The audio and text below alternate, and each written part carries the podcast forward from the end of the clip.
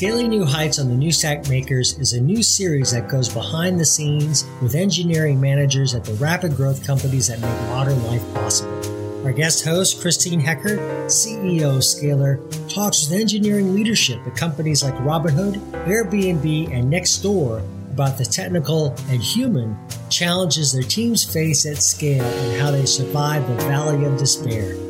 Tune in at thenewstack.io slash makers and subscribe to the Newstack Makers wherever you get your podcasts.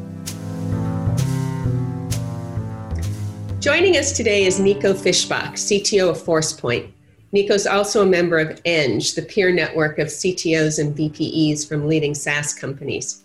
Nico was hired into ForcePoint four years ago as CTO for cloud. The company had been selling on prem solutions for decades, but didn't have experience with cloud and SaaS solutions. So his mandate was to create a successful strategy and offering and help ensure the company to, could execute in the market. He's here today to share some of that story. Nico, welcome to Scaling New Heights.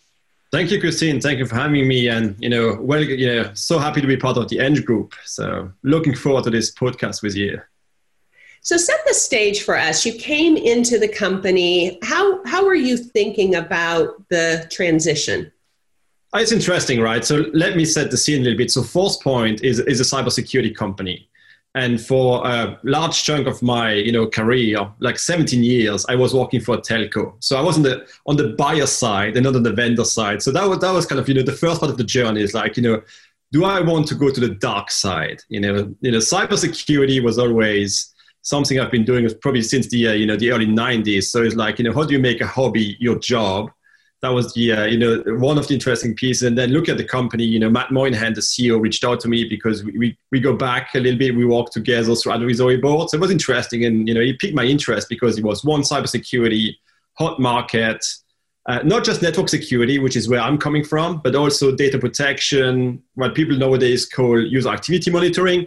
So it was really interesting to not not just look at a single product, but maybe think of like like you said, how do you build a SaaS platform going forward? So there was kind of a journey to it. So that really piqued my interest. At some point, I was like, okay, I'm going to buy it. You know, I'm I'm going to join ForcePoint and you know trying to make an impact. Right. And and on scaling new heights, we often talk about that hero's journey. You know, you have a big call to quest, this big thing that you're trying to do for the company. And there's a process along the way. There's the valley of death and, um, and overcoming all of those obstacles and hurdles. For you guys, what was that transformational moment? I think, like like you said, you know, Force ForcePoint or the companies that that made ForcePoint, you know, were selling a lot of on-prem devices and components. The typical rack and stack approach. We had a cloud offering that was, you know, focusing on just cloud security. So the idea was like, how do you take that to the next level? And you know, honestly, people, you know, in the early days of SaaS, we're just looking at product and engineering and say like, hey, you guys, build us a SaaS product and build us a SaaS platform, right? And I think that was that valley of death, like you called it, where you know at some point you try to build something, but the rest of the company looks like you, and you're this bizarre team trying to build something completely different, right? And you know, at some point, I think the company management realized that we need to go beyond just looking at this through the product and engineering lens, but actually change the whole company. So SaaS, a SaaS transformation is not just like building a new product.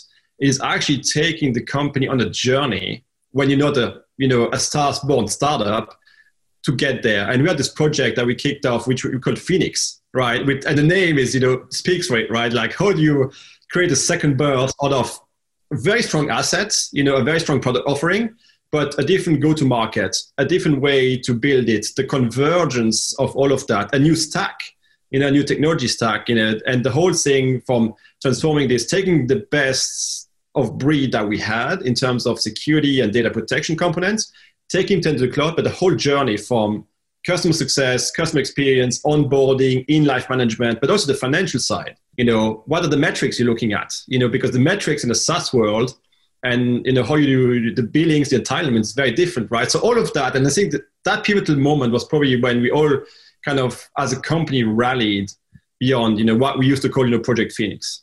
Were there specific hurdles or challenges that as you look back were the most difficult for you and the team and the company?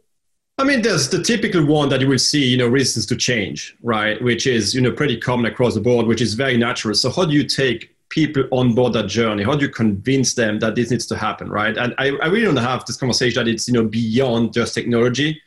I think the other one is finding the right talent. You know, when we kicked this off, you know, in, in 2017, uh, late 16, 20, you know, early 2017, you know, th- that market is already hot. You know, how do you find that talent that on one hand side has the experience, but the, on the other hand side also is getting poached by the GAFAMs, right? So how do you play in that, right? And in this very hot, you know, market that, you know, we, we saw there.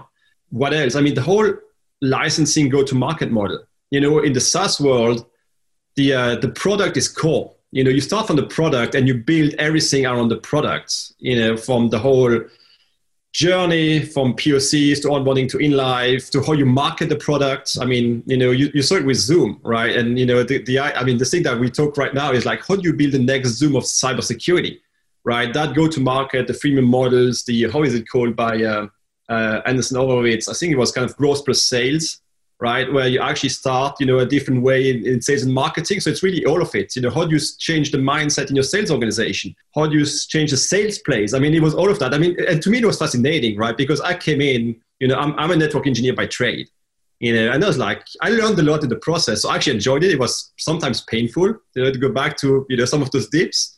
But wow, I mean, it was, it was, I mean, it was a, a journey of learning for me as well. Yeah, I mean, it really sounds like you were hired as CTO, but your role was much broader than that. Um, can you elaborate a little bit? I say, yeah, I, think it's true, right? The, when I was hired, the, the role was kind of twofold. You know, one, the, the more kind of internal facing we just talked about uh, role, you know, like strategy, technology, working with engineering, coming up with the architecture, the platform, looking at the execution, partnering with product management on building the offering, and then you know expanding that into product marketing, the sales organizations, and so on. Obviously, the other one is the external facing side. You know what people would call more the field type CTOs, where you are more of a thought leader. You know, you represent the company. You uh, you push the boundaries. You you're being you know perceived and received as somebody who knows where the industry is going. You know, clearly, I think that that was an important one. And then the third piece or the third element to it is two actually again twofold like the voice of the customer so taking the voice of the customer back into the organization into product management into engineering and the leadership and also being a trusted advisor to clients and prospects. And what i mean by trusted advisor is not just the sales function of pitching something to somebody. Is actually sometimes and i've been in meetings where i told the client or potential prospect in front of my sales colleagues that and if you want to do this, maybe Forcepoint is not the right solution. For that part, yes. But this is not core to what we do. And it's like, how do you maintain that trust over time, you know, as a CTO in the field, right? You know, you never pitch, you never oversell, you know, be, be truthful, you know, be, be proud of what you build, but be very truthful about what you build, I think is, is important as well. Yeah, very important. So as you look back, what would you do differently? I mean, there's, there's, there's many, many things, right? I think differently one of them is speed of execution and velocity. You know, how do we get people on board quicker, both you know in terms of skills, uh, FTEs, but also onboarding the other teams. You know, and not requiring like a company-wide transformation program to have this kind of you know all hands on deck type approach to delivering the uh, the plan. So that's probably one. The other one that we kind of learned is the approach might have been too radical. You know, we came into this, you know, not just me, but also some of my peers in engineering and other groups in product management that there, there was an old and a new, right? You maintain the old, the cash cow, you move to a sustain mode, and the best way forward to build SaaS is you start greenfield from the ground up with a complete new offering. You know, experience has proven that you need best of both worlds. You know, there, there will always be like an old stadium and a new stadium. There might be a bridge plan, but it's much more subtle than that, right? So there's an old existing technology stack. You know, people look at it as like, oh, that's just technical debt. Well, but that's what's bringing the money in right now. And, you know, people put a lot of thinking into it.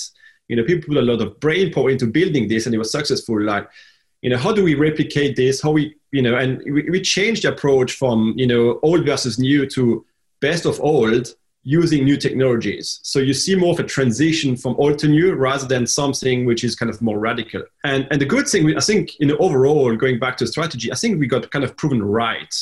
You know, this we laid out this strategy, you know, late 16, early 17, And uh, you know, this year or end of last year, I'm trying to recall now, time flies. You know, SAS, you know, SASE came out. So Gartner came out with Secure Access Service Edge. And you look at it, you look, we looked at this slide, it's hang on. So it's basically our architecture, but it has the Gartner logo on it, right? And so, so like, you know, from what you said is kind of peak and death and coming back out. I mean, that's kind of the recognition when you actually see that the strategy you laid out, the one you're executing against, you know, is exactly what Gartner is telling everybody. This the world is where the world is going, right? So I think that's probably more the, of the proud moment. And finally, then you know, when the the first new SaaS enabled products hit the market. Yeah. Well, I was going to ask you about your proudest moment, but maybe that was it. Is that what, what you would say kind of stands out for you as the highlight? I think it is right. I mean, we just you know had you know we had one you know come out you know late May, early June, you know, which was the first one, a private access you know product, which was fully SaaS native. We just have a need uh, one we call like more insider threat, risk adaptive, data protection one come out uh, actually two weeks ago, right? And finally seeing this like baby making it out, you know, leveraging some of the new stuff, also leveraging some of the old stuff, helping to transition from for, from the for the latter example from legacy DLP to actually risk adaptive DLP and helping clients, you know, leverage the assets. I mean, that's pretty cool. I mean, but yeah, it's it's, well, it's it, was, it was a tough journey. Yeah, and you know, you're in this case, you're you're helping to transform a company, but also an industry. You're having broader impact, and that always feels great for those of oh, us. Oh, it, is totally. I mean, you, you, could say like you're creating a new category. You know, you're trying to transform the uh, the way the uh, the world operates. I mean, the, and the other thing is, but again, you have to be truthful, right? Because SASE, I mean, every company out there, even if they have nothing to do with SASE, they have kind of you know this SASE stamp on their marketing right now, and it's like, how do you differentiate? How do you deliver like a, a true product that is going to help companies? I mean, it's cool to sell, to ship a product and get it out the door.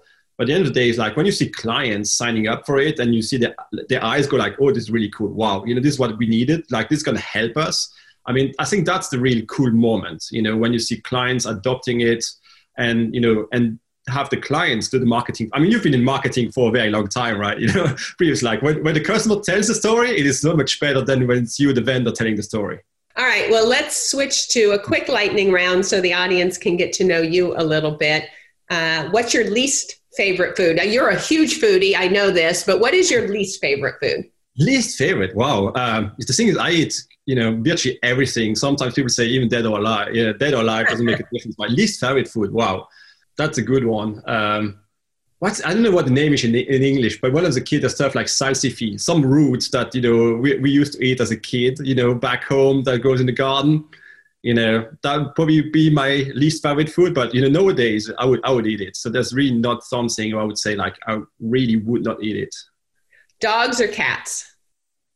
I used to have three dogs when I was a kid. Uh, Alex is pushing very hard right now that we get a dog, but you know, we, will see.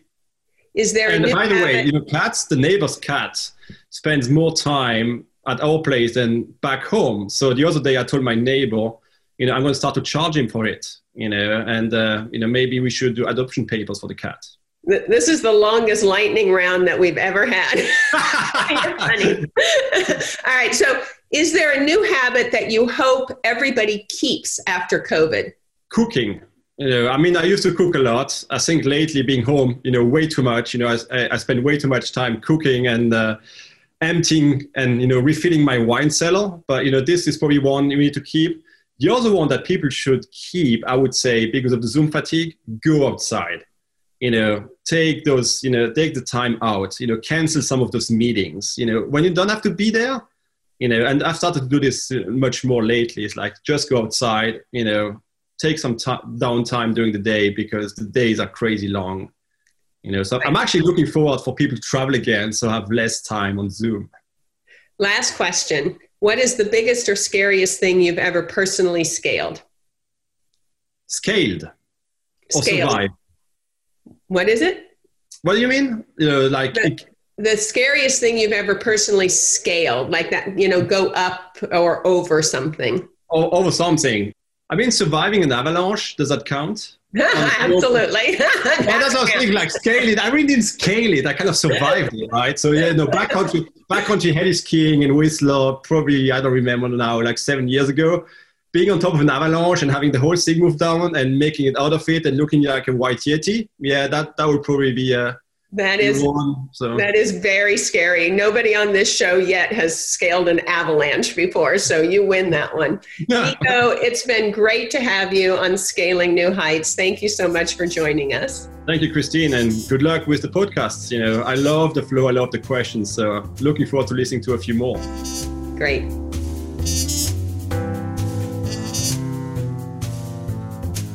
Thanks for listening to Scaling New Heights on the New Stack Makers. Tune in at thenewstack.io slash makers and subscribe to the New Stack Makers wherever you get your podcasts.